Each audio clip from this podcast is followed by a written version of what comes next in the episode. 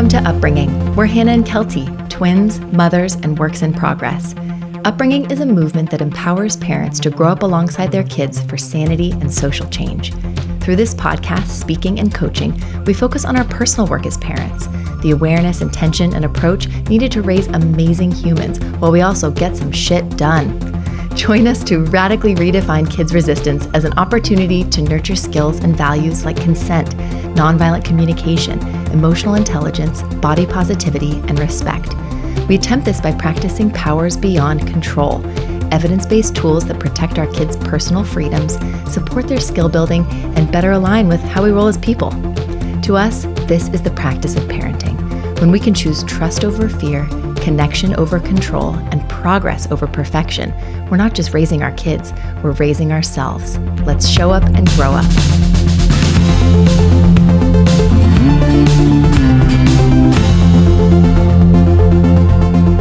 Hey, I'm Hannah. This is Kelty. We're upbringing. Hello. We're here for our live weekly live weekly Q and A to talk about the hard stuff, why it's the good stuff. Talk about our sensitive and strong-willed kids, their resistance, why it's amazing. And we're talking especially about words, our voices mean tonight. words. Yes.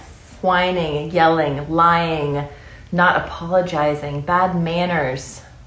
Are we raising little sociopaths? Like, what's the deal? A lot of us are worried about this stuff.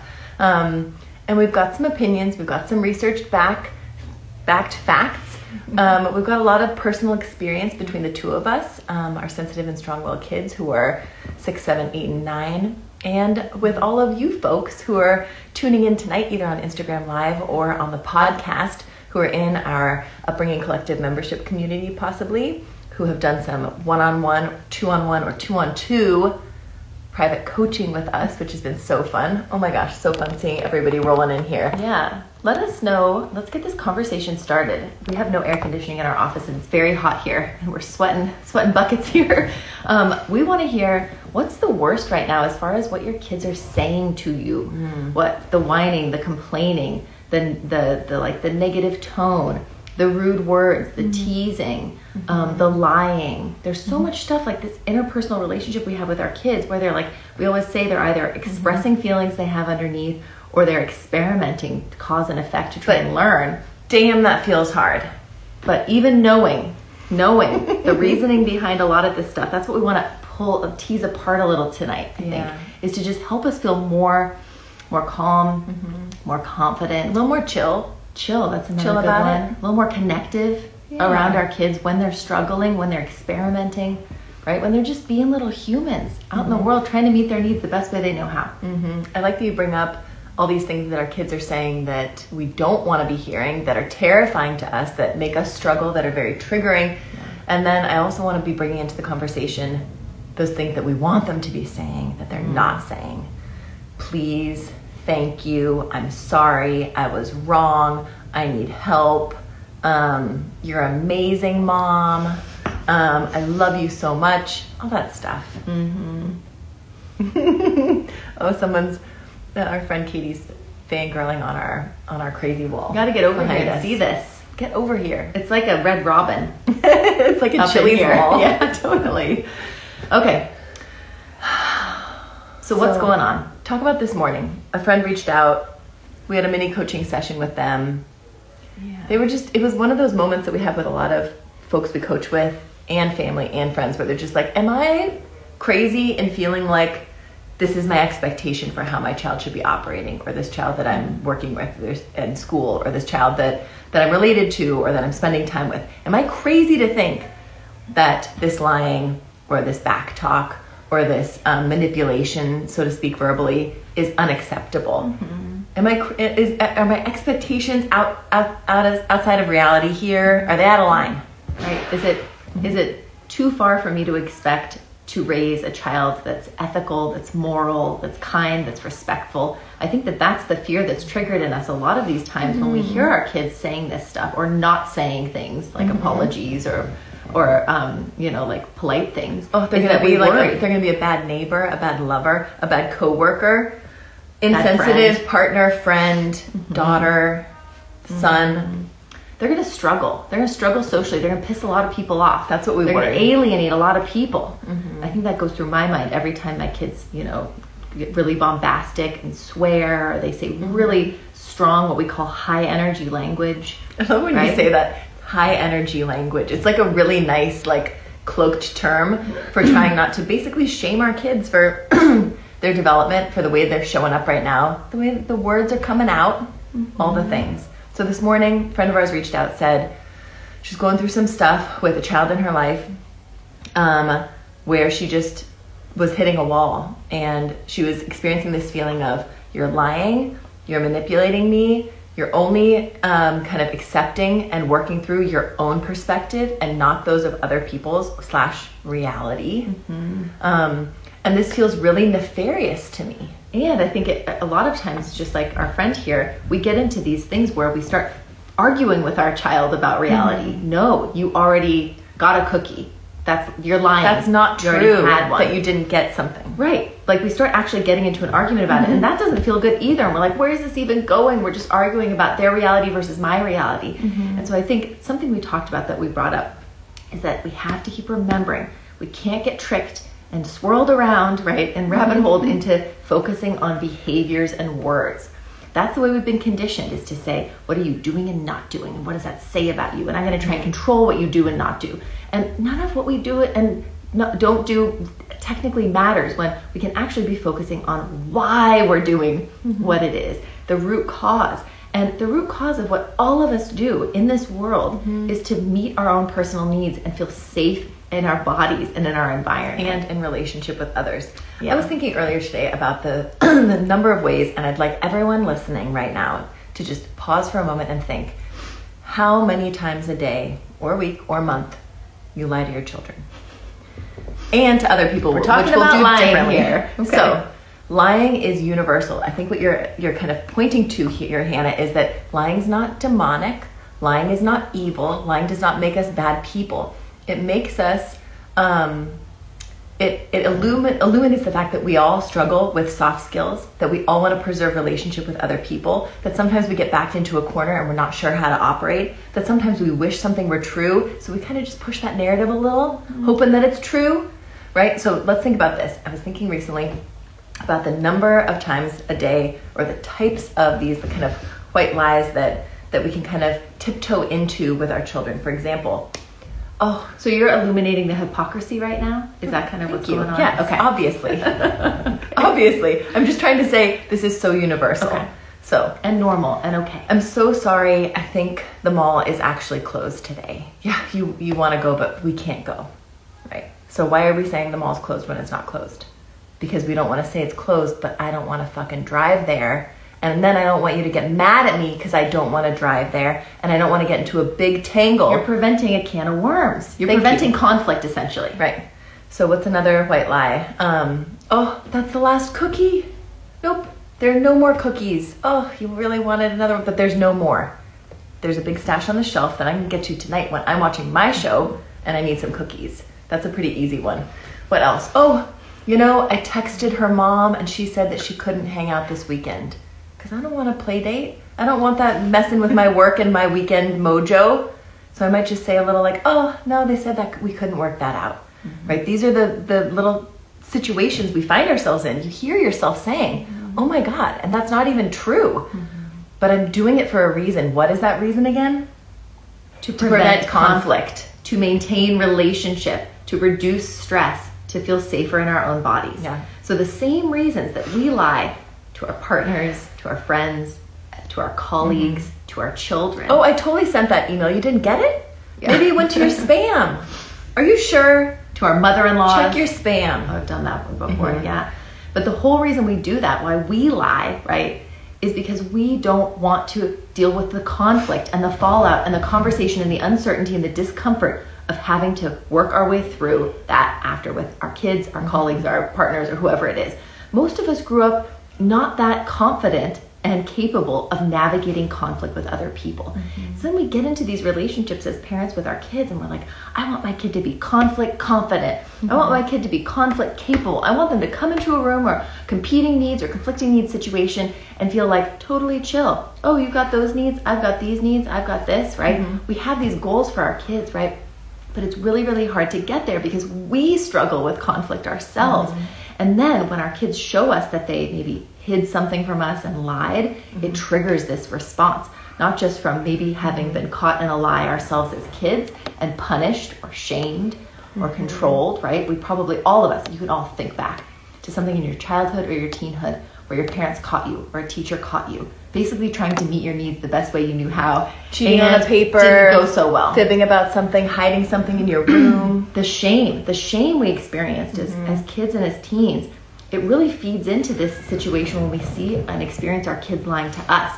We think, oh my gosh, so much anxiety. Who are they going to become? Or we think, how dare they think that they can pull that over on us? How dare they treat us that way? We mm-hmm. center ourselves because we haven't processed that that that situation that we had earlier mm-hmm. on. There's so much swirling stuff happening mm-hmm. when our kids lie to us. And we want to take all that and say, you journal that. You go to your therapist. You talk that out. Hundred percent legit session to feel that. It's so good.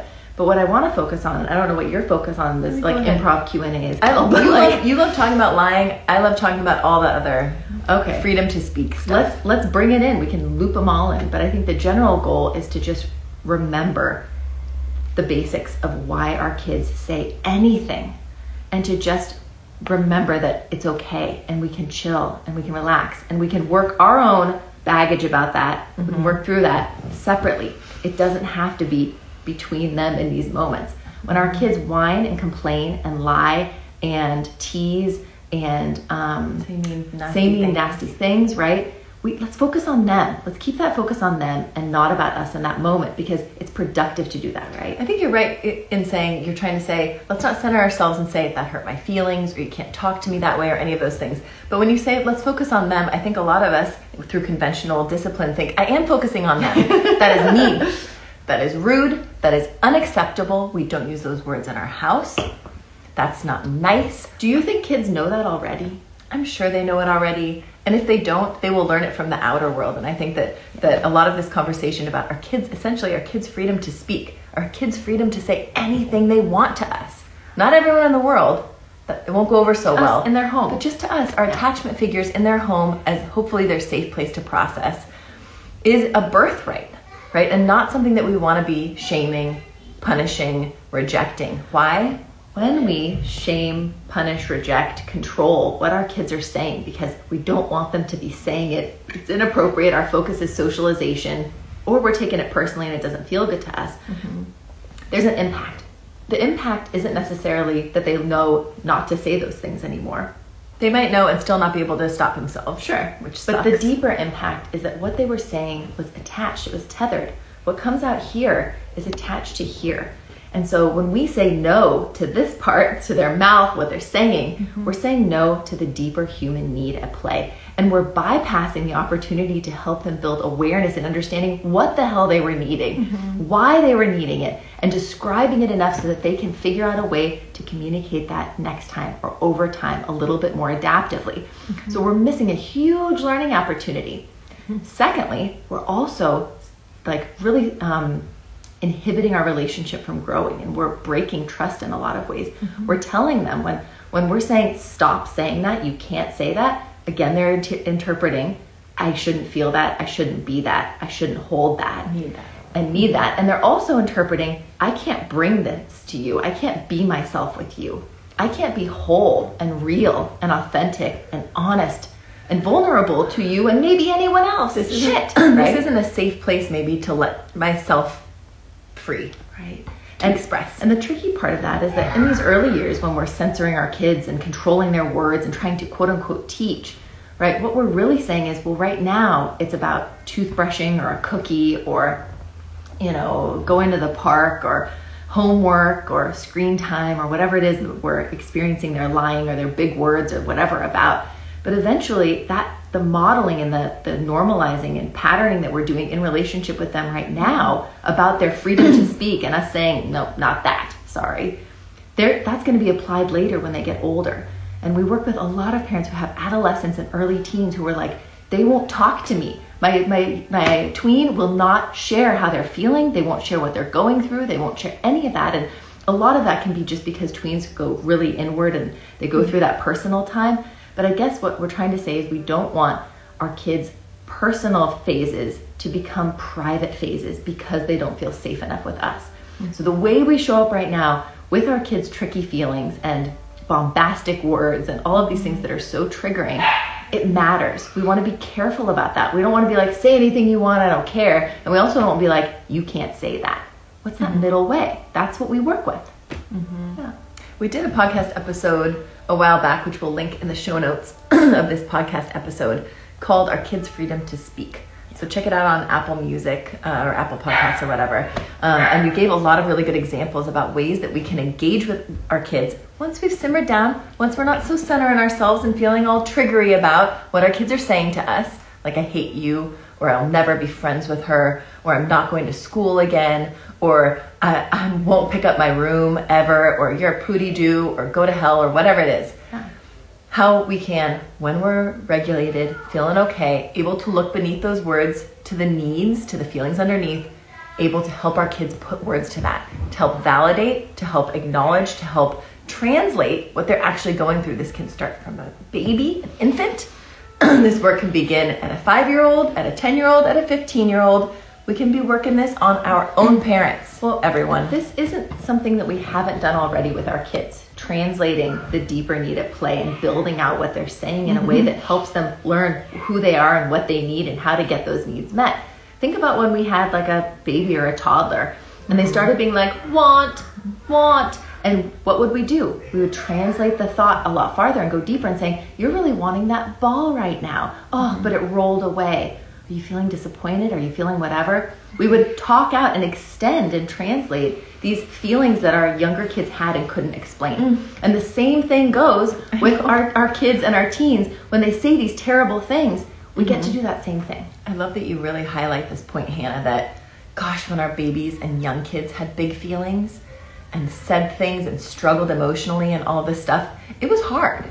But it was a lot easier in that period before they started targeting it right at us mm-hmm. or turning it right on their sibling. Yeah. And it and it's I think it's a huge growth curve, not just for our kids, but for us in that moment to say this is exactly the same as them crying. This is exactly the same as a little year-old baby melting on the floor and needing us to hold them so and cute and squeeze them and give them cuddles because they're just losing it. Yeah. Nobody tells us these things. No, we never learned that at age two or age three or age seven or age nine, totally depending on the nervous system and personality and temperament of a child, it will start coming out in words and it will start being maybe targeted at us or a sibling, and that's all okay. So that normal. that's all part of their growth process. And that's the same as them crying. It's the same as them essentially needing something as they did when they were an infant. Mm-hmm. And it is the same job that we hopefully can step up to the plate and serve to support that deeper need. It's just no so, matter how it's coming out. I love that, Kelty. And it's also so triggering and difficult. like, for example, when our kids were t- learning how to eat, they were first using their hands, and we weren't horrified thinking they're going to be a 40 year old mm-hmm. eating with their hands. Or then they were like holding a spoon and like dropping things. We didn't think, oh my God, and control them because we thought they're going to become an adult who can't feed themselves, right? We had that trust. We had that trust that this is part of the stage of development that they're moving through. Mm-hmm. And let's con- continue to model, create positive associations, mm-hmm. support, mm-hmm. scaffold the skills. Same for like starting to roll, then starting to crawl, then starting to like walk on their knees, then starting to pull up, then starting to toddle. Or none of us were like, what the fuck are you doing? Just walk. Come right. on. Or just speak. Why are you just saying two words? This right? is like gook. I can't understand mm-hmm. you. But it really points to the, the bias we have and the ignorance we have and the internal processes and emotional um, and social development that our kids have. None of us were taught these things. So the more mm-hmm. physical, like actionable things that we see in our kids' lives, very often we can trust and say, I'm playing the long game. I don't think that's necessarily true. A lot of times we can. What about hitting, throwing things, destruction? Oh yeah, we don't all that, that, stuff either. No, really we basically don't trust anything that we struggled with as kids, mm-hmm. or that looks maladaptive, or feels troublesome or threatening to us. Mm-hmm. Those are all the things that we end up clamping down on for our kids. Because things so that don't scary. feel good to us. Yeah. Right? Seeing a baby walking, crawling slowly, that doesn't feel bad to us. We're like, they'll get there because this is unthreatening seeing a kid throw something at your face, that must be bad because it feels bad. I think that's the com- the the the kind of like assumption we make in our brains. They say something mean, that must be bad because it feels bad. Mm-hmm. And not just because of our kind of more implicit conditioning, nice words, nice people, good people, all those things, but also the implicit conditioning we've undergone mm-hmm. through all of our childhood and mm-hmm. movies and yeah, we're working culture. against we're working against a lot.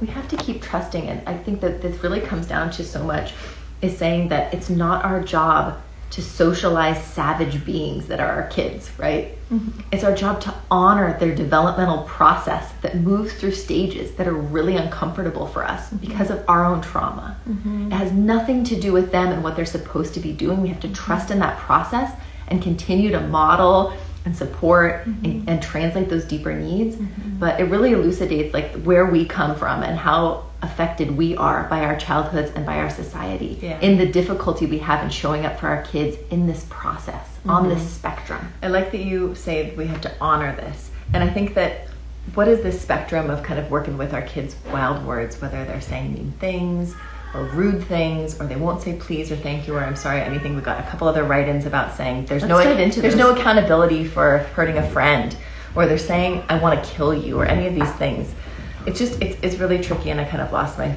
my thread here. Shit. It's okay your back popping sorry. Distracted me. Um, hold on let me think about it okay. for a sec. Let's hold space for kelty here. Hold on.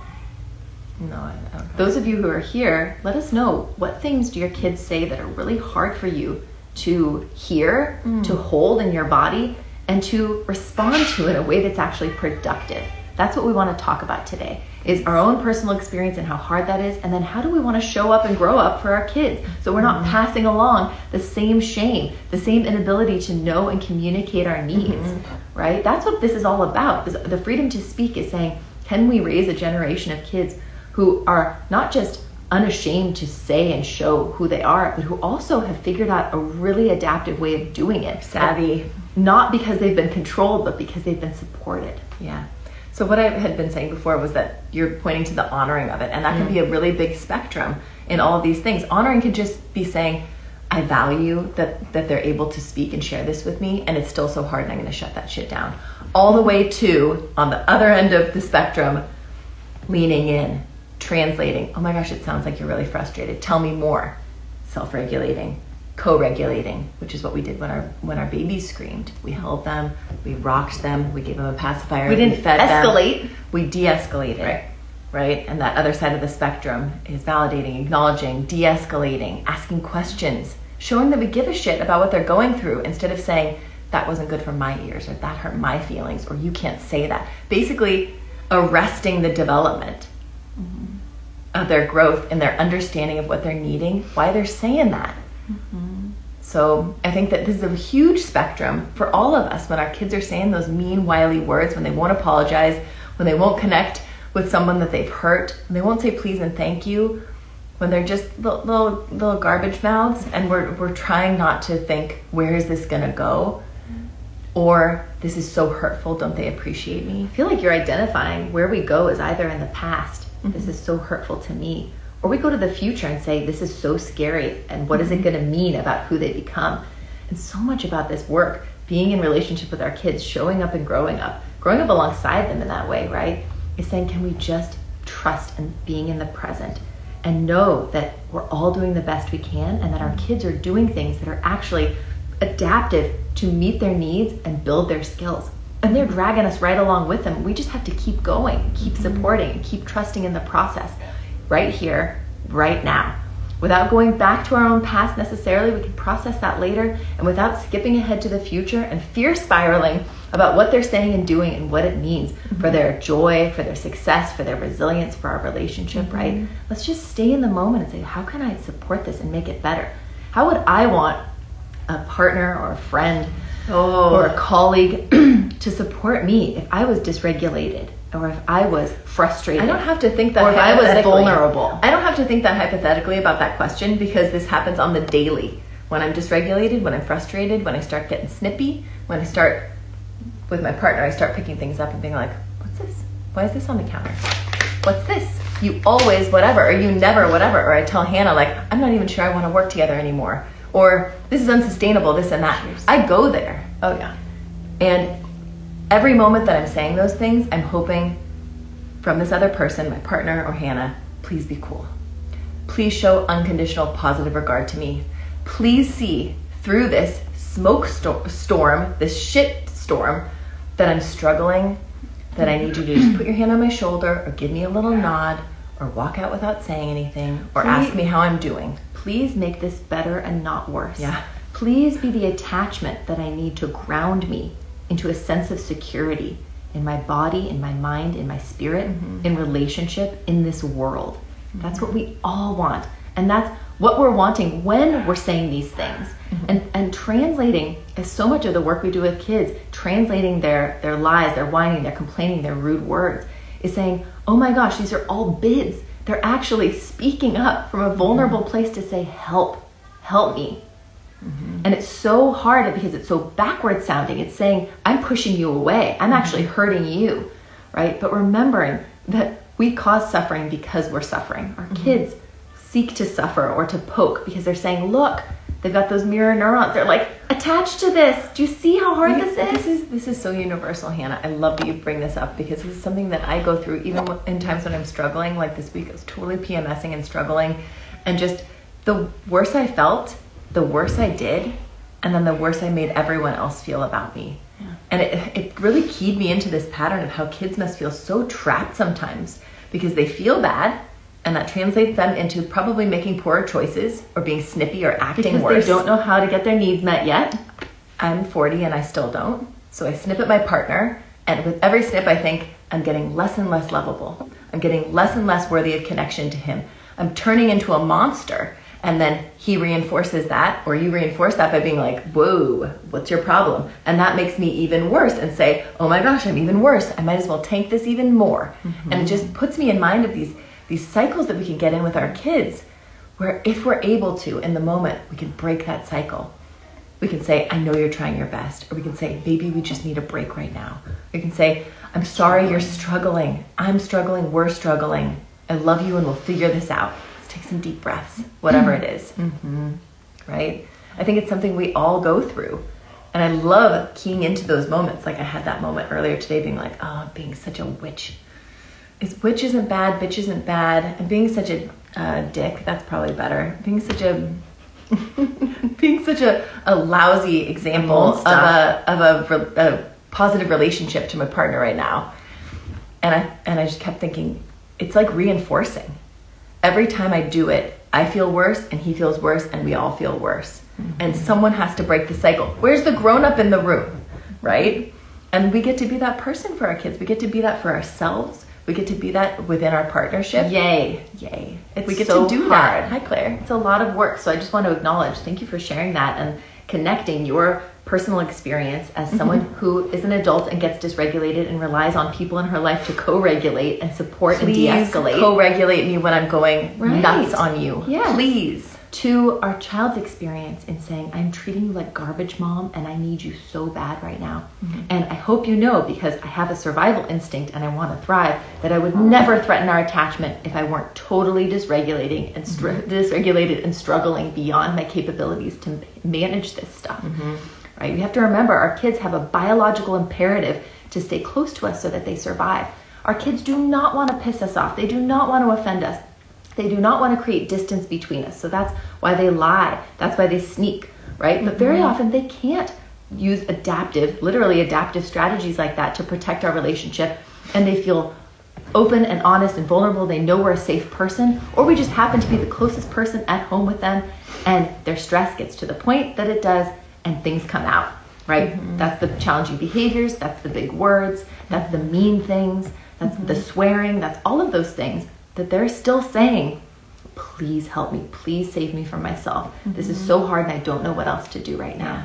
I, I love that you bring up too this idea of stress and this is a conversation we can begin in our families if we haven't already with our partners if we have one with our kids with ourselves we can talk about stress. We can talk about what our bodies are needing. We can talk about stress languages. When i'm stressed i get snippy. When one of our kids is stressed they start acting like a feline like terror like mm-hmm. hissing scratching. They just turn totally feral. Someone else like they run away. They escape. totally. Stress language is like i'm out of here right Another one, stress language is attacking, full on physical attacking. Right now. That's their stress language right now. That's what their sympathetic nervous system does when it like cannot handle the world anymore and it's triggered into a fight, flight, freeze, fawn, freak out situation, mm-hmm. right? They're not doing it on purpose. Mm-hmm. Their body is experiencing all of these things and their mind isn't strong enough yet to regulate their body, mm-hmm. right? Through their thoughts through their self regulation. So I love that we can bring up that idea of stress language. We can talk about when our, our lids are flipped, when we're mm-hmm. tea kettling, when we it's not that we won't say nice things or we won't take deep breaths or we won't be pleasant with everyone. It's that we can't. All of us experience that. And that's what I really struggle with. And a lot of mm. people we coach with are saying, How am I supposed to teach these things to my kids? Be nice, be fair, be sweet, be patient when I'm not doing that or my partner's not doing that mm-hmm. and my partner isn't getting punished for this but my children are why mm-hmm. this is feeling unfair and i feel like that that's this great introspection moment to say why are we why are we holding our kids to a higher standard than we're able to achieve mm-hmm. or our partners are able to achieve and it reminds us to keep looking at every person in our family whether they're 2 or 20 or 50 is doing the best they can with the skills and the stress level and the the temperament and the nervous system situation that they have mm-hmm. and try to meet each of them where they are right and the reason we want to give our kids and ourselves and our partners and everyone the benefit of the doubt and see the beauty and just natural nature in their stress languages is because when we can believe that what we're seeing is okay we're much more likely to be able to deal with it mm-hmm. and move forward in productive ways when we see something is terrible, we just shut it down and we say no, and that's the end of the mm-hmm. conversation. And so when we say stop complaining, stop swearing, stop lying, that's not true, stop whatever, and we're mm-hmm. saying no, what are our kids learning? They're not really learning anything besides what they're saying and how they're feeling and what they're needing underneath is not okay. That's the end of the conversation. When we can accept it and say, I'm gonna work with this, I'm gonna do the best I can, I'm gonna take a deep breath here and mm-hmm. engage with this with the three C's compassion, curiosity, and creativity, we teach our kids that their feelings and their needs, which are universal and never going to end, right? They're going to be mm-hmm. lifelong, that they're safe and that they can come in and notice what they're feeling and thinking and needing. Mm-hmm. They can come in and feel safe noticing what other people are thinking and feeling and needing. Mm-hmm. I mean, this is the life skills that most of us don't have and the root cause of so much conflict, unnecessary conflict and drama in our lives, mm-hmm. right? This is a really important skill. This isn't like we're not like bypassing and being like just let kids do whatever or mm-hmm. it's okay just avoid conflict and love them just as much as you can. Like this is productive like change making shit happening, right? Mm-hmm. When also, we can. I also want to allude to the fact that some of us really need not just a personal thing being like, well, I say mean things or I struggle sometimes and I want other people to be looking to that base need or the feelings underneath or giving me the benefit of the doubt or whatever it is, but also more kind of politically, more like big picture world stuff, mm-hmm. right? Do we believe in tone policing? No, dude, don't control my tone. Listen to my message. Don't talk about the way I'm saying it. Talk about my what I actually need right now. Mm-hmm. Right? Or we think about gaslighting, bypassing, all of these other things, mansplaining that we naturally do as parents to our kids when they're just trying to tell us what they need and how they feel. This makes That's not true. Mm-hmm. Nope, I, I can't hear you. Nope, I won't listen to that. Yeah. Right? All of this shit that none of us as women are starting to put up with. We're like, no, listen to my message. Listen to me. Mm-hmm. I'm sorry that made you so uncomfortable. Keep listening. Right? And that's and that's the voice that we want to keep cultivating in our kids, saying yes, object. Yes, have a problem about it. Yes, be loud disturb, mm-hmm. right? How can we be be kind of valuing these things as women and then coming home and shutting that shit down on our kids? We all the, do it. The unconscious hypocrisy, it's so tricky, and that's what we're working through. And It reminds me of the book by Amanda Montell called Word Slut. Mm-hmm. It's such a great book because she talks about all these ways that women's words especially have been shut down and the way we've been silenced like over centuries mm-hmm. and as i'm reading it i'm like oh my god all of these things that we're trying to fight against as women like we do as parents that's mm-hmm. part and parcel of conventional what? parenting can you say it a little louder i can't hear you If you just use this word or say please or thank you, then I'll give you what you want. It's make person your in power. make your words match my words. I don't like how that sounds. I can't hear you unless you say it in a way that sounds good to me. you are just so grumpy. You're bringing all of us down. Could you just Mm-hmm. like put on a smile and be a little bit more upbeat? Right? Those are things as women we're just like f no. That's, That's, gross, ridiculous. patriarchal, white yeah, supremacist BS. cool. But we then we're doing that in our parenting. So just put putting that out there too. That Feminist PSA. yeah, we're trying For all of us trying to- to align beliefs and practices. Mm-hmm. That's part of the work too. Mm-hmm. Yeah, it's huge. hmm that's part of that personal work. Yeah. Yeah. So I feel like this has been a good talk. Mm-hmm. We need to wrap it up soon, but I think biggest message, can we be looking at our kids' wild words? Mean words, whining, nagging, rudeness, refusing to apologize, say please, thank you, lying or concealing. Can we just look at all of it as okay instead of not okay? Can we lean in with the lens that it's developmentally normal, that their brains are under construction, and that the more we can address the, all of these things, being cool, calm, chill, neutral at best, neutral, we don't have to be positive, we don't have to be like, yeah, tell me everything about how I suck as a parent or whatever. Can we be neutral? Can we be that landing space for our kids to say, you didn't like that, tell me more? Can we help our kids explore those deeper needs, those deeper feelings? Can we be that safe space? Can we be that trusting presence so they keep coming back? Right. That says, I can hold this. You're not too much. You're not not enough. This is not ruffling me. right. I'm okay with who you are. It's not about me. Not I'm your mom so you can't talk to me that way, but I'm your mom so you can tell me anything, even when it's about me. I want to know. We want to know what our kids are going through. Mm-hmm. and it's hard right now, but we're really going to want to know the older they get and the, the farther apart from us that they, they get too. Yeah. And the, the more awareness we're building through all of these, just thinking about it, conversing about it, thinking my kids can say anything to me and that's okay, even when it hurts. The more we're shaving down that conflict of interest until it's gone. Mm. And we can just be two people in the room sharing our uh, authentic selves. We can be that, that true listening partner to our kids that will hopefully carry us through our whole life and relationship with them. Yeah. So they can keep coming back to us. And we can't always do that. And so I just want to acknowledge what we always talk about too that that's why we have two other moments, not just in the moment when we're trying to show up with presence for our kids and say, yes, you, me, yes, those feelings, all of it, yes. Even in our heads, we're like, oh my God, this is so Sometimes hard. we can't show up that way. We're busy, we're stressed, we're mm-hmm. triggered, right? All of those things. But we always have before and after. We have processing after, which we call our circle back. And then we have before, like the next day or another time, what we call the circle up, which is preparation, right? To say, mm-hmm. I can connect with my kid. We can process what happened. We can figure out what's going on next mm-hmm. time. I, I can apologize for showing up that way and say, it wasn't about you, it was about me. And I want to mm-hmm. know what was going on for you. How were you mm-hmm. feeling? What were you needing? Right? Yeah, I love that you're highlighting that. It's something we work in all of our coaching calls with people and in the upbringing collective membership com- community. The middle present moment with our kids when they're saying those mean things, when they're struggling verbally, when they're hurting us, any of those things is the hardest moment to show up in beginning.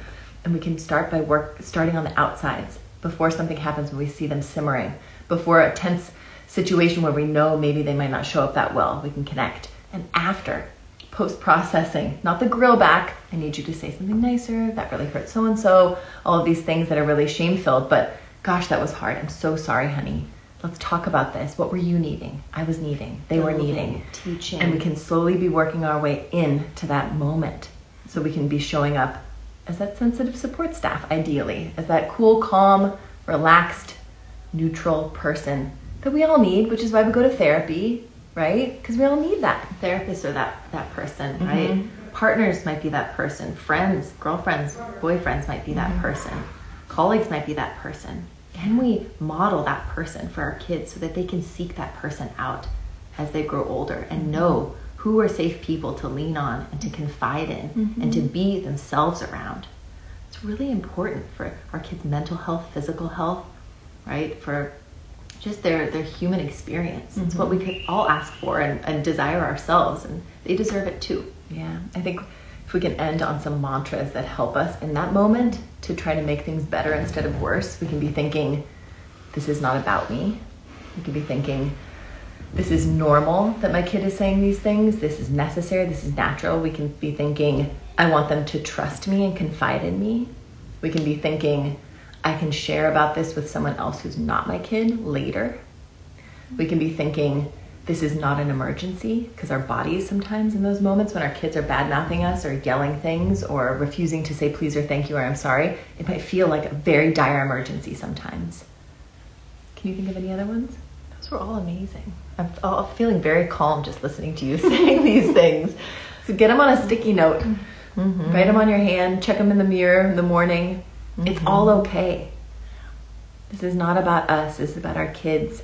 And I think a fundamental misunderstanding about our job as parents, which we've been conditioned to think, is to socialize and teach, thereby coercing, um, censoring, all of these things, as opposed to just support.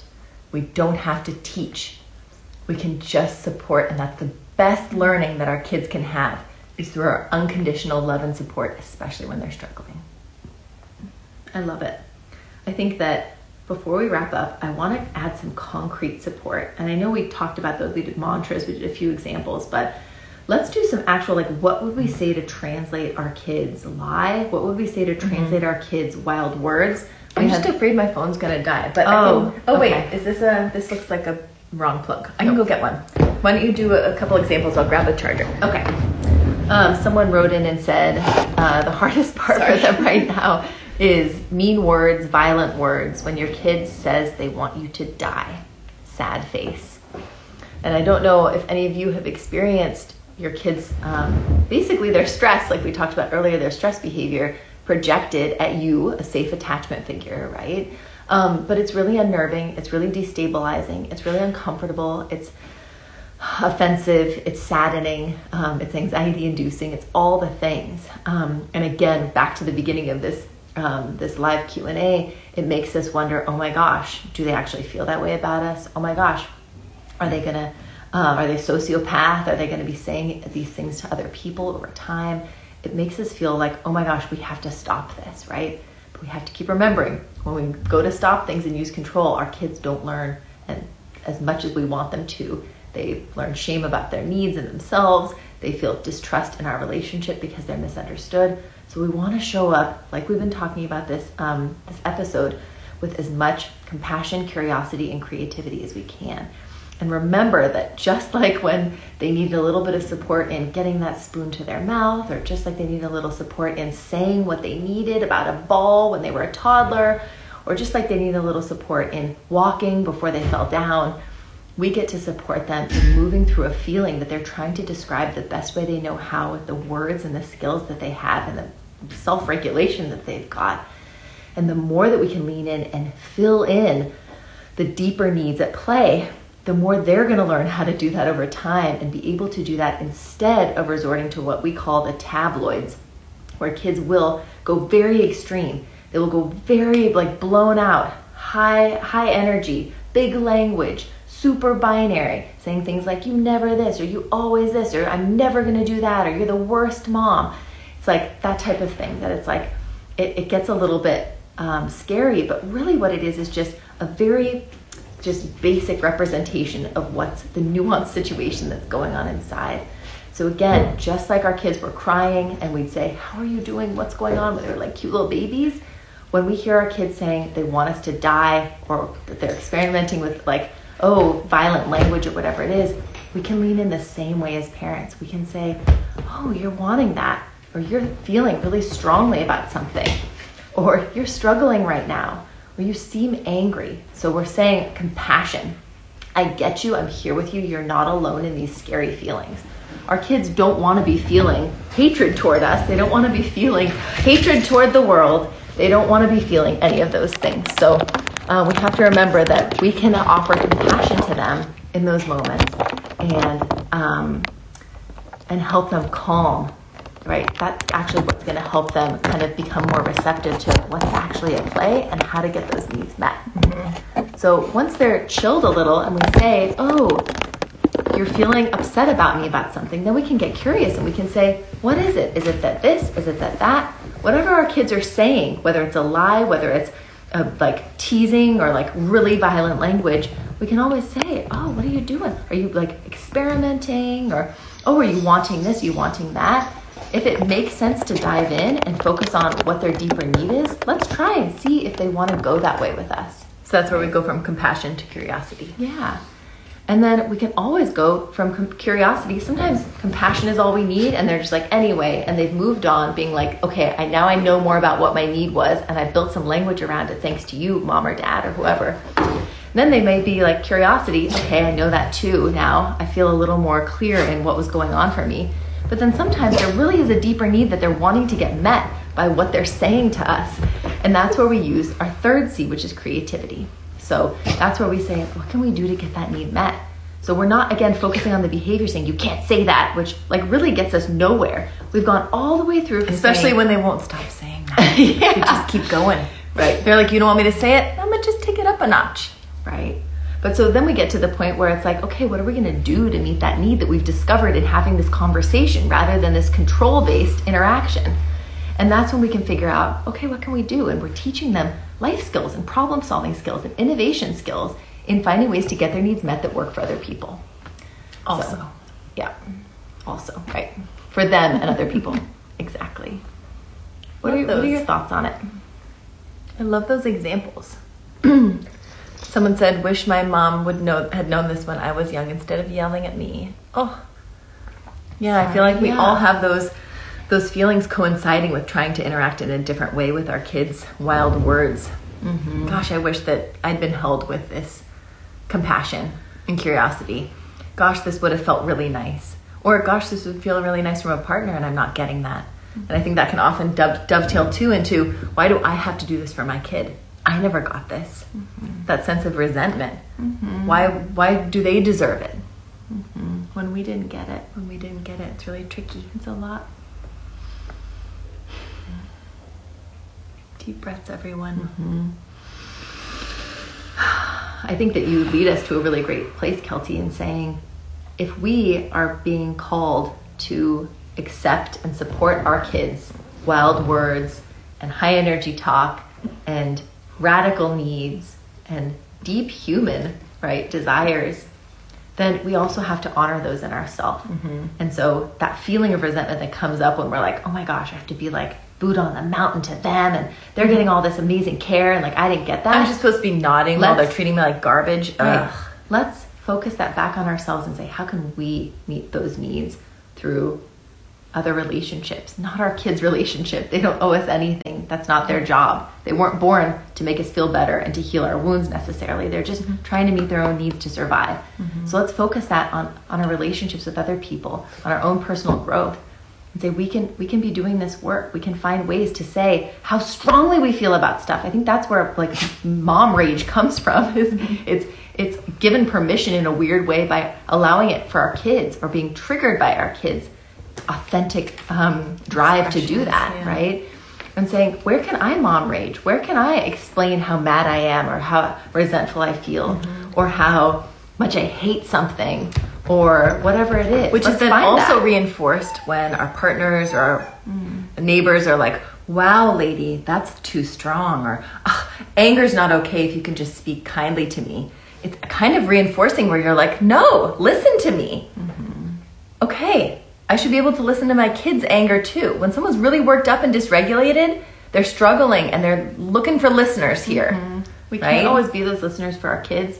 Other people can't always be that listener for us. Mm-hmm. That's okay too to set personal boundaries. So if our kids are swearing and using teasing language or high energy talk or any of those things and it's too much for us and we don't feel safe or comfortable, instead of trying to control them, so much of the work we can do is saying, what personal boundary can I set and saying, I need a little break. I need some you know, fresh the, air. The noise level so, in here is a little high. I think is, I might. This language is really intense and I'm struggling to handle it right now, mm-hmm. right? And then we take ourselves away and we do that so that it's not shaming our kids for what they're just trying to get done developmentally, right? Mm-hmm. Yeah. Molly said, I'm deeply grateful for my kids for teaching me a healthier way of being in relationship. Mm-hmm. Maybe it's the opposite of what you're saying, but they're models for me. They are. I love that that idea that yeah. our kids are raw. They're unjaded. They're they're uncoerced and conditioned in that beautiful way. And instead of trying to make our kids more like us and more like society, can we keep looking to them as, as an inspiration for us to be authentic, to, to be pissed off, to be vulnerable, mm-hmm. to be open and honest, not necessarily to our kids all the time, mostly to other people because of our attachment relationship, but yeah, yeah, they're models for us too. I love that. Let's all just keep talking. I feel like that's the, the takeaway here for me. It's mm-hmm. just let people talk, let people express, let people be. Mm-hmm. It doesn't have to mean everything. We don't have to be hopping on the cancel culture train with our kids. No. Right? shutting that stuff down. We don't have to add, right? right to struggling. Calling people suffering. out. The mm-hmm. call out culture. We, we don't have to do any of that with our kids. We can be setting personal boundaries, like I love that you said, Han. We can mm-hmm. be calling in our kids when we're mm-hmm. able to connect about something they said or the way they were acting or what they were going through or any of those things. Yeah. Remembering that security is what all of us is desiring in our lives through every interaction. It's to feel safer in who we are and where we are and who we're with. And that's their prerogative, that's our prerogative. And let's just keep honoring that and keep seeking that out, right? For them, for us, for all of us. We're all here for that. And that's why we're so grateful that you're here listening or watching right now. You're doing the work, right? You're honoring that for yourself, for your kids, for future generations. It's pretty awesome. It's a lot of cycle breaking happening. Yeah. And a lot of important reckoning of power and privilege, both within the, the parent child dynamic and our greater, you know, society mm-hmm. as cis, straight, able bodied um, white women. Mm-hmm. A lot of us are in this group saying this is important work that we're doing right now and dismantling a lot of these oppressive systems that we're trying to, to get rid of outside in society, we can be working on here at home. Mm-hmm. Just through the way we're leaning into our kids calling us poopy faces. Right. So Sanity, it's all part of it. Social change. Those are the two things we're going for. Yeah. Yeah. Thanks for being here, everybody.